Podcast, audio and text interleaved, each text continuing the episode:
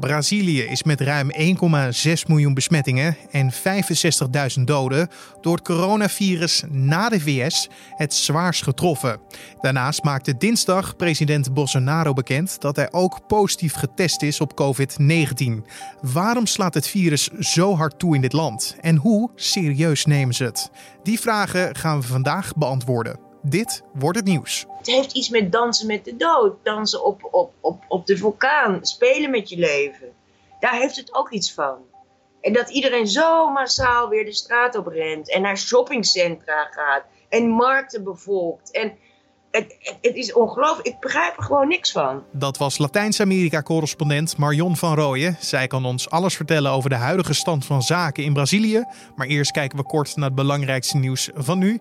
Mijn naam is Carne van der Brink. Het is vandaag woensdag 8 juli. En dit is de Dit Wordt Het Nieuws middagpodcast. Minister Carola Schouten van Landbouw, Natuur en Voedselkwaliteit heeft woensdag haar werkbezoek aan de provincie Zeeland op advies van de veiligheidsregio voortijdig afgebroken. Boeren hadden de locatie van haar werkbezoek achterhaald en waren op locatie aanwezig, waardoor gevreesd werd dat het bezoek niet veilig kon verlopen. Elders in het land gingen boeren ook de straat op om te protesteren. In Drenthe werden tientallen boeren gearresteerd omdat ze met tractoren de toegang tot een afvalverwerkingsbedrijf blokkeerden. Boeren protesteren vanwege de veevoermaatregel van minister Schouten. Per 1 september gaat de maximale toegestaande hoeveelheid eiwit in krachtvoer voor koeien namelijk omlaag, omdat eiwit de uitstoot van ammoniak, waar stikstof in zit, veroorzaakt. De vele regen die afgelopen week is gevallen, heeft in veel delen van het land de droogtezorgen voor een groot deel weggenomen. Dat meldt de Landelijke Coördinatiecommissie Waterverdeling. De in juni en juli gevallen neerslag heeft in grote delen van het land voor een herstel van de grondwaterstanden gezorgd. Voor bepaalde gebieden spreekt LCW van een voorzichtig herstel.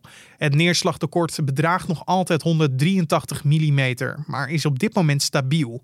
Wel verwacht de LCW dat het tekort na het weekend weer gaat toenemen. Het gerechtshof in Amsterdam heeft besloten dat oud-officier van justitie Fred Teven gehoord mag worden als getuige in de hoge beroepszaak van Willem Holleder. Dit geldt ook voor de zussen Holleder en ex-vriendin Sandra den Hartog. Teven was in 2005 officier van justitie en betrokken bij diverse strafrechtelijke onderzoeken naar personen die ook naar voren komen in deze zaak, zoals Cor van Hout en Thomas van der Bel. Het hoge beroep gaat verder op 22 september met de inhoudelijke behandeling. Waarschijnlijk worden die dag de eerste getuigen gehoord. Minstens 180 lichamen zijn gevonden in massagraven in het noorden van Burkina Faso. Dat staat in een gepubliceerd rapport van Human Rights Watch. Volgens de mensenrechtenorganisatie zijn de slachtoffers waarschijnlijk geëxecuteerd door regeringstroepen. De regering van het West-Afrikaanse land zegt dat het de beschuldigingen van de organisatie gaat onderzoeken. Volgens de minister van Defensie zouden de moorden ook gepleegd kunnen zijn door jihadistische groeperingen die gekleed waren in gestolen legeruniformen. Dan gaan we het hebben over de gevolgen van het nieuws van gisteren. De Braziliaanse president Bolsonaro is namelijk positief getest op het coronavirus. Hiervoor sprak hij altijd op een wegwuivende manier over het virus. Ook nu zegt hij zich goed te voelen en eigenlijk wil hij graag een wandeling maken. Maar zijn artsen raden hem dat af. De president van het land is dus besmet, maar hij staat hier zeker niet alleen in. Want COVID-19 heeft in Brazilië flink zijn voetsporen achtergelaten. Zo zijn er ruim 1,6 miljoen besmettingen en 65.000 doden door dit virus. Het grootste Latijns-Amerikaanse land is hierdoor na de VS het zwaarst getroffen door de pandemie. Hoe de Brazilianen hierop reageren en hoe het dagelijks leven er nu uitziet, dat vroeg ik aan Latijns-Amerika-correspondent Marion van Rooyen. En we beginnen gelijk bij het nieuws van gisteren. En dat is of er een update is over de gezondheid van de Braziliaanse president. Nee, nog niet. Maar je, moet. Wat wel belangrijk is. Bij Bolsonaro moet je er altijd bij zeggen. Hij zegt dat hij positief getest is. Hè? Want bedoel, hij houdt ook wel van leugentjes hier en daar. Dus laten we gewoon het op de feiten houden. Hij zegt dat hij positief getest is op corona. Maar niemand heeft de test nog gezien. Uh, want, één ding, want één ding is zeker. Um, kijk, hij heeft vanaf het begin af aan gezegd: het is maar griepje, het is iets voor homo's, je moet je niet aanstellen. Uh, daarom uh, had hij ook nooit, maar dan ook nooit een mondkapje op, want dat is ook iets voor homo's. hij is dus een homohater, hè? laten we daar even heel duidelijk over zijn. En ja, waar iedereen, waar, die nu al op, op, op naar, naar, naartoe gaat, is dat hij uh, gezegd heeft: Nou, eigenlijk was ik alleen maandag ziek. En uh, gisteren zei hij dus: uh, van, vandaag ben ik eigenlijk al pip lekker. En ik wil hartstikke ver gaan wandelen, maar dat mag niet op doktersvoorschrift. Maar eigenlijk een soort: zie je wel dat het niks is? Zie je wel dat ik altijd gelijk heb? Zie je wel dat het alleen iets is voor, voor poesies om, om COVID te krijgen en daaronder te lijden? En dood aan te gaan. Maar is dat dan nog steeds onderschatting van zijn kant? Of is hij gewoon blij dat hij een, lichte vorm van het virus te pakken heeft? Nee, hij, hij, hij, hij het, het, dat, die hele pandemie zit hem dwars. Uh, want het, het gaat, eh, daardoor gaat het niet goed met de economie. Daardoor wordt hij misschien niet over, een jaar, over twee jaar herverkozen. Het zit hem dwars. Hij wil dit weg hebben. Het is er niet. En hij doet ook alsof het er gewoon niet is. Aanstelleritis, gezeik. En dat betekent dat Brazilië in, in, in een situatie zit waar we nu in zitten, dat het na Amerika het land is met de meeste doden, met een, een, een curve die nog steeds omhoog gaat, niet naar beneden gaat. Want er wordt geen afstand gehouden. Er wordt geen beleid gevoerd. Het, het voorbeeld van, van een, een president die continu handen schudt, die continu uh, in het openbaar staat te hoesten, te, te kuchen, uh, op, op, op, op, op de ruggen staat te slaan zonder een, een, een mondkapje voor. Dat is, ja, dan denkt ook iedereen, ja, als hij kan, kan ik het ook, weet je. Wat je zegt, hij heeft COVID-19 vaak weggezet als een griepje. Als hij er straks uitkomt zonder veel uh, complicaties, zou dit zijn eerdere boodschap alleen maar kunnen versterken? Tuurlijk. Dan zegt hij, kijk, uh, ik, ik, val in de risicogroep, ik ben 65 en ik kom er zo uit. Ja, hé, hey, hey. wat zitten jullie nou te zeuren?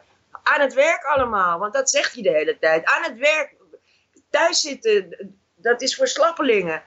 Niet doen. Ga aan het werk. Ga de economie uh, aantrekken. Dit is. En, en bovendien, eh, je hebt natuurlijk ook, dat, ik denk dat je dat in Nederland ook hebt, maar heel, heel veel complottheorieën natuurlijk ook. Hè. Hij denkt dat China dat gepland heeft om uh, de wereld uh, op de knieën te dwingen en het, communistische China wereldwijd nummer 1 te zetten. Dat gelooft hij echt en een aantal van zijn ministers geloven dat ook serieus. Maar dan de feitelijke cijfers die er nu zijn: ruim 1,6 miljoen besmettingen en 65.000 doden in Brazilië. En de werkelijke getallen liggen veel en veel hoger. Want in heel veel ziekenhuizen wordt er niet getest. En al helemaal niet als je al dood bent. Dus dat valt dan niet binnen de officiële coronacijfers. Maar wat je wel weet is dat er drie tot vijf keer meer gestorven wordt in deze tijd dan in dezelfde tijd vorig jaar. Dus dat moet toch een indicatie geven. Hè? En, en, en er gaat, wordt vanuit gaan dat er miljoenen en miljoenen meer besmette uh, mensen rondlopen. Want ja, die hele, die hele corona angst die er in het begin was, waardoor uh, op lokaal niveau mensen zich nog wel aan de decreten hielden van gouverneurs en burgemeesters om binnen te blijven, die lapt iedereen nu gewoon aan zijn laars. En die gouverneurs en burgemeesters, die hebben het ook wel gehad met hun decreten. Dus het is nu overal uh, uh, volle terrasjes, alles is weer open gegaan, net zoals in Nederland, maar dan midden in de curve en midden in dat, dat het elke dag meer dan duizend doden vallen. Want ik zag op jouw Twitter inderdaad een, een, foto van een overvol café waar geen afstand werd gehouden en maar één iemand zag ik met een mondkapje op.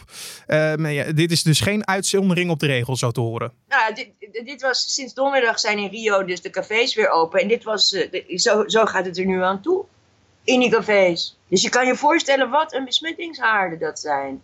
En, en hoe, hoe, ik bedoel, nu al, de gezondheidszorg kan het niet aan.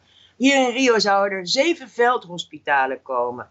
Nou, er zijn miljoenen aan uitgegeven. Er zijn, is er uiteindelijk anderhalf gekomen. Want de rest uh, is door en politici en bevriende ondernemers in de zak gestoken. Dus die hospitalen zijn er nooit gekomen.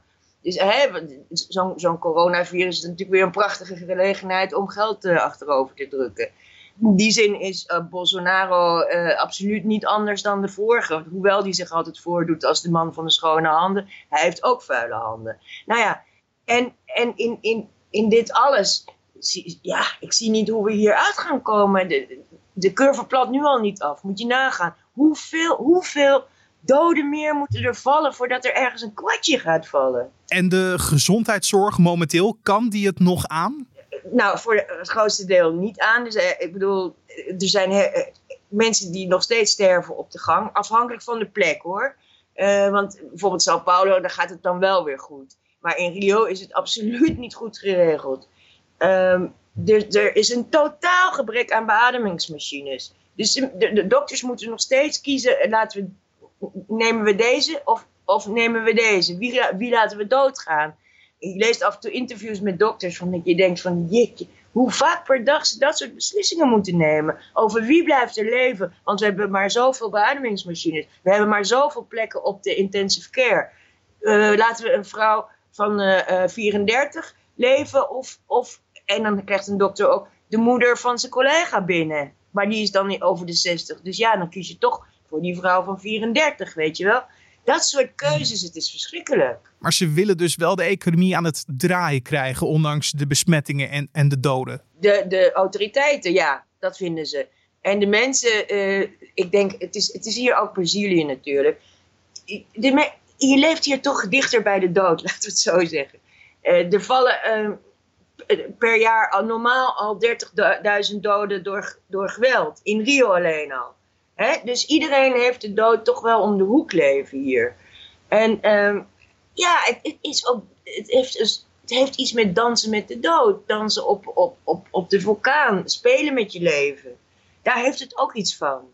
En dat iedereen zo massaal weer de straat op rent. En naar shoppingcentra gaat. En markten bevolkt. En het, het, is ongelooflijk. Ik begrijp er gewoon niks van. Het is extra schrijnend natuurlijk, omdat in het land er ook vele sloppenwijken zijn. Die hebben het natuurlijk extreem zwaar in dit soort tijden. Welke verhalen komen daar vandaan momenteel?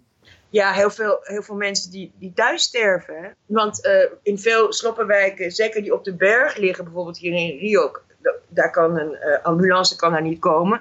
Bovendien mag een ambulance alleen levende mensen ophalen. En vaak zijn mensen al dood uh, voordat er überhaupt iets kan gebeuren. Ik heb heel veel verhalen, want ik woon hier tussen de sloppenwijken. Ja, van mensen die gewoon uh, thuis sterven en dan, dan nog, ook nog dagen in huis liggen. Want hoe, hoe krijg je die mensen weg? Daar moet je voor betalen. En vaak hebben die mensen dat geld niet meer, want, want er is al zo lang hè, corona. En, er moet, en mensen hebben al zo lang geen baantje of hè, als je werkster bent, dan uh, hebben, de, hebben de, de, madammen je ontslagen. Want die, die, willen dan die, besmetting niet in huis. Als, je, als je straatverkoper bent, ja, de straten waren leeg, dus wat verkocht je dan, weet je? Bouw, de bouw ligt stil of lag stil, dat komt nu allemaal weer op gang. Maar met wat voor gevolgen, je weet het niet. En in die slopwijken is, is, is natuurlijk nooit afstand gehouden, want dat kan ook niet als je met vijf mensen of zes mensen in een, in, in een, een enkele kamer zit of in een klein huisje, je kan geen afstand houden. In die, in die kleine steegjes tussen de huizen in de sloppenwijken, ja, je, je, raakt elkaar aan als je elkaar wil passeren. Er is niks aan te doen. En ik las ook een artikel van RTL Nieuws dat buurtbewoners nu zelf acties ondernemen om de sloppenwijken zoveel mogelijk virusvrij te houden. Heb jij dit soort initiatieven ook voorbij zien komen? Ja, dat is al van het begin. Uh, hier het, zijn de buur, het zijn de mensen zelf in de sloppenwijken die uh, organiseren dat er uh, genoeg zeep is. heel veel sloppenwijken is ook geen stromend water. Dus die zorgen dat er overal dingen opgehangen worden met water, waar je door je handen kan wassen. ze delen voedselpakketten uit. Um, want de overheid doet geen klap, helemaal niks. Ze, de, ze, ze, bijvoorbeeld scholen worden ingericht uh, hier als, als kleine ziekenhuisjes eventjes. Want de grote ziekenhuizen is geen kans meer. daar zit het helemaal verstopt. Dus ja, je ziet heel veel actie en ook heel veel solidariteit trouwens naar die sloppenwijken toe. Um, ja, mensen die, die, die bonen en rijst geven of gewoon uh, zeep geven of gewoon geld geven. Ja, dat is ook wel een mooie kant ervan. Maar het zegt nogmaals, van hoe de overheid toch weer faalt. Resumerend, Marion, jij ziet alles zich afspelen voor je ogen daar. Maak je je zorgen over de toekomst van het land? Dus uh, economisch of uh, gezondheidsmatig? Ja, natuurlijk. En ik maak me zorgen over, over iedereen die ik ken, bij wijze van spreken. Iedereen kan. Uh, ik, ik, heb al vrienden die zijn gelukkig niet dood gegaan, maar bijvoorbeeld de buurvrouw van een vriendin die heeft drie dagen in haar huis gelegen voordat ze werd opgehaald, weet je. Dat soort verhalen krijg je steeds vaker. Dus het komt steeds dichterbij, bij jouzelf ook. In de zin van, ja, je kent op, gaat op een gegeven moment zoveel mensen kennen die een dramatisch verhaal hebben met die, met, met die COVID. En dat kan ook niet anders met dit soort cijfers.